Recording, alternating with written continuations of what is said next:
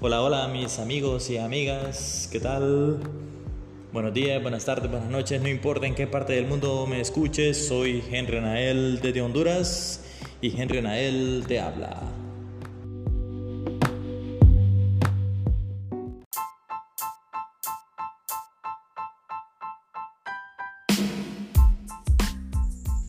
El siguiente podcast es patrocinado por Spotify Application o Spotify website.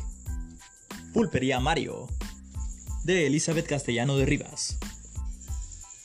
Barbería El Mago de Mariano Jiménez. Taller Don Félix de Don Félix Sierra.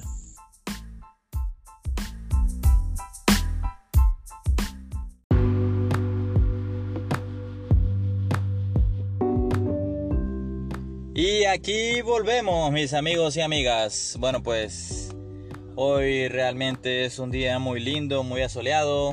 Aquí, claro, en la zona sur de Honduras. Hoy es 19 de febrero del 2022. Estaba escuchando que se ha hecho una gran polémica acerca de decir, eh,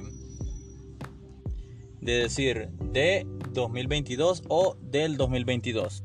¿Usted qué piensa al respecto de eso? ¿Qué será correcto? Para mí, bueno, pues para mí creo que lo correcto es decir del 2022. Pero para otros parece que es más correcto decir de 2022. Bueno, todavía no sé cómo ha quedado ahí este el Instituto de la Real Academia de la Lengua. No sé exactamente si se pueden utilizar los dos. Creo que va a llegar un punto en el cual sí, o sea, la Real Academia de la Lengua Española va a aceptar es que se utilicen los dos, de decir de 2022 y de decir del 2022. Bueno, cada quien es libre de utilizarlo como le parezca, muy claro. En eso todos estamos muy de acuerdo. En mi caso yo voy a decir del 2022. Y leyendo un poco las noticias aquí nacionales que se dan en nuestro país, bueno pues estábamos observando que este, la fiscalía en defensa del expresidente Juan Orlando Hernández piden y apela de que el arresto se vuelva de forma domiciliaria, mientras claro se llega este, la extradición para los Estados Unidos.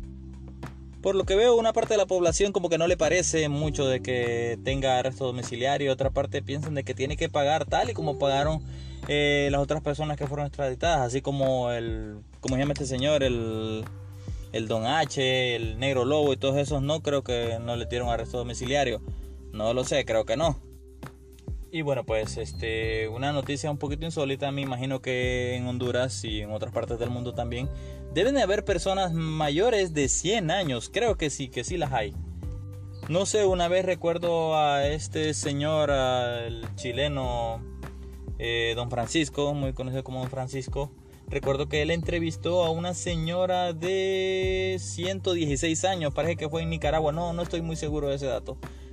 Pero bueno, ustedes mis amigos y amigas pueden investigar por su propia cuenta. Yo solo hago una especulación porque recuerdo más o menos esa entrevista.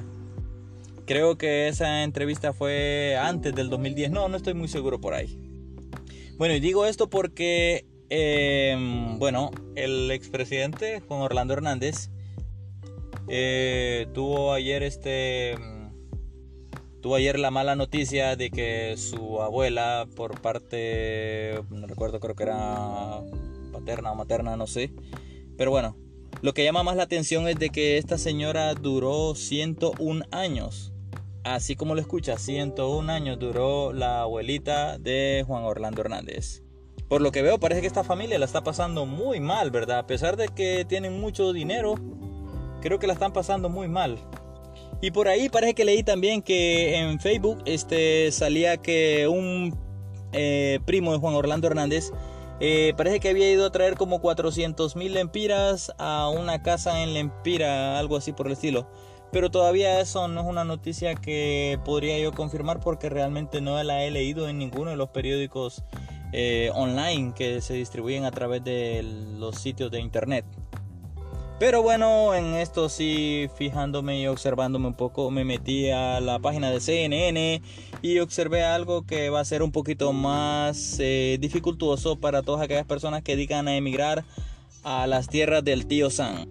Estoy muy de acuerdo que de repente Estados Unidos, una potencia mundial, puede comprar juguetitos eh, de alta tecnología como detectores de calor, este, sensores de movimiento, bueno pues eh, cosas para detectar decibeles a bajo grado de frecuencia.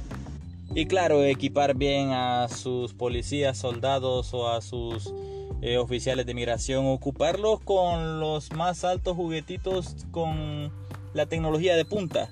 Para que claro, estos muchachos puedan hacer bien su trabajo. Pero aún así, como les digo, siempre el ingenio humano siempre busca la forma de cómo hacer para poder este, cruzar siempre está esa lucha entre el va y ven, dime qué diré, dime qué te dirás, o sea, te gano, me ganas y así, pues es una lucha constante que siempre va a haber. Unos lo hacen por necesidad y otros lo hacen para demostrar su poderío económico. Bueno, al grano lo que quiero decir. Bueno, ahora resulta que van a tener eh, perros robots patrullando la frontera de Estados Unidos y México. Así que ya no solamente van a estar los borders, que son los policías de migración que andan patrullando las fronteras eh, de Estados Unidos con México, no son también los drones que andan sobrevolando esas tierras, no son los motorizados y todo ese tipo de juguetitos de alta tecnología que tienen, sino que también van a tener sus propios perros, em, robots, así como lo escuchan, perros robots. Además de que utilizan eh, animales Sí, animales también, o sea, que pueden olfatear así como eh, perros policías y bueno, y todo esto. Así que la cosa se está volviendo más dura para todas esas personas que quieren emigrar al país de los Estados Unidos. Bueno, señores y señores, yo no soy nadie para decirle a usted lo que tiene que hacer. Realmente cada quien va por su propio riesgo, cada quien va por la suerte, la mano de Dios. Y bueno, pues este, en este momento cada quien decide cómo vivir su vida. Si usted quiere emigrar, bueno, pues ya es muy problema suyo, pero claro, usted aténgase a las consecuencias. Sería mejor tratarlo de hacerlo de una forma legal para no tener tantos estos problemas. Pero bueno, al final, como les digo, esa es muy decisión de ustedes. Si usted decide emigrar, bueno, pues problema suyo. Y si no, pues usted puede recomendar a algún amigo o amiga eh, que no lo haga.